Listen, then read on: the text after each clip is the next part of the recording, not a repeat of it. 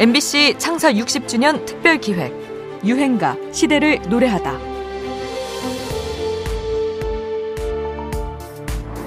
(13년) 만에 다시 찾는 평양 행기는 방금 평양에 도착했습니다. 한 시간도 채 걸리지 않았습니다 우리 예술단이 순환공항의 모습을 드러내자 북한 취재진들도 취재 경쟁을 벌였습니다 3주년 관현악단과의 협연을 위한 편곡을 어, 준비하면서 아이처럼 그런 어떤 두근거림과 설렘을 서로 감출 수가 없는 그런 경험을 했습니다. 2018년 봄 남북 문화 교류를 위해 공연 예술단이 꾸려지고 평양으로 방북 공연을 떠나게 되는데요. 사상 최초로 대중음악가가 단장 겸 음악 감독을 맡게 됩니다. 뮤지션들의 뮤지션으로 불리는 가수 윤상이었습니다. 윤상은 왜 뮤지션들의 뮤지션으로 불릴까요?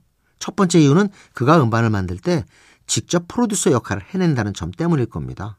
음반 프로듀서는 작사, 작곡, 편곡, 녹음, 연주, 가창에 이르기까지 제작 전 과정을 체계적으로 기획하고 지휘해야 하는데요. 1980년대 후반 김한선의 밴드 실루엣에서 베이스를 치던 윤상은 작곡자로 먼저 이름이 알려지기 시작했지요. 김현식의 여름밤의 꿈을 시작으로 김민우의 이병열차 안에서 황치훈의 추억 속의 그대 강수지의 보랏빛 향기 같은 히트곡을 써내던 중 1990년 한 제작자의 권유로 뜻하지 않았던 자신의 앨범을 내게 됩니다. 이때 윤상은 앨범 전곡의 기본악기 사운드를 혼자 일궈냈습니다. 여기서 오늘의 유행가 이별의 그늘이 히트하게 되지요. 그가 뮤지션들의 뮤지션으로 불리는 또 다른 이유는 끊임없이 공부하며 새로운 사운드를 만들어 왔다는 데 있습니다. 윤상은 기존 대중가요에 안주하지 않고 제3세계 월드뮤직, 전자음악 등을 탐구해서 우리에게 소개해 왔습니다. 사실 그가 처음 데뷔 앨범을 낸 이유도 계약금을 받아 비싼 장비를 사서 홈 스튜디오를 꾸미기 위해서였다고 하네요. 늘 새로운 음악 세계를 향해 달려가는 예술가의 유행가를 듣습니다. 윤상입니다. 이별의 그늘.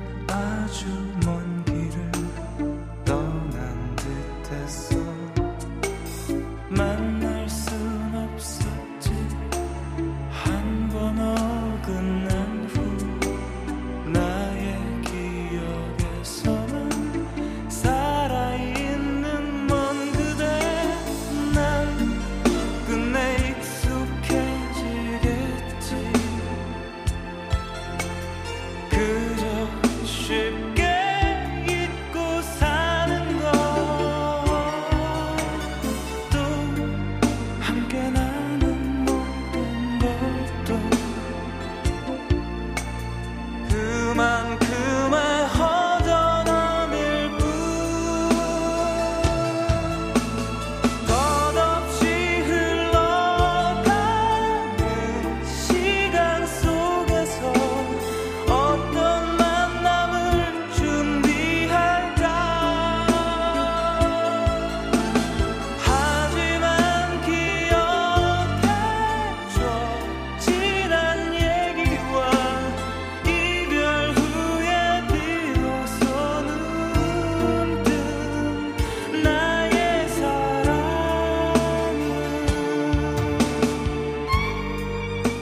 MBC 창사 60주년 특별기획 유행가 시대를 노래하다.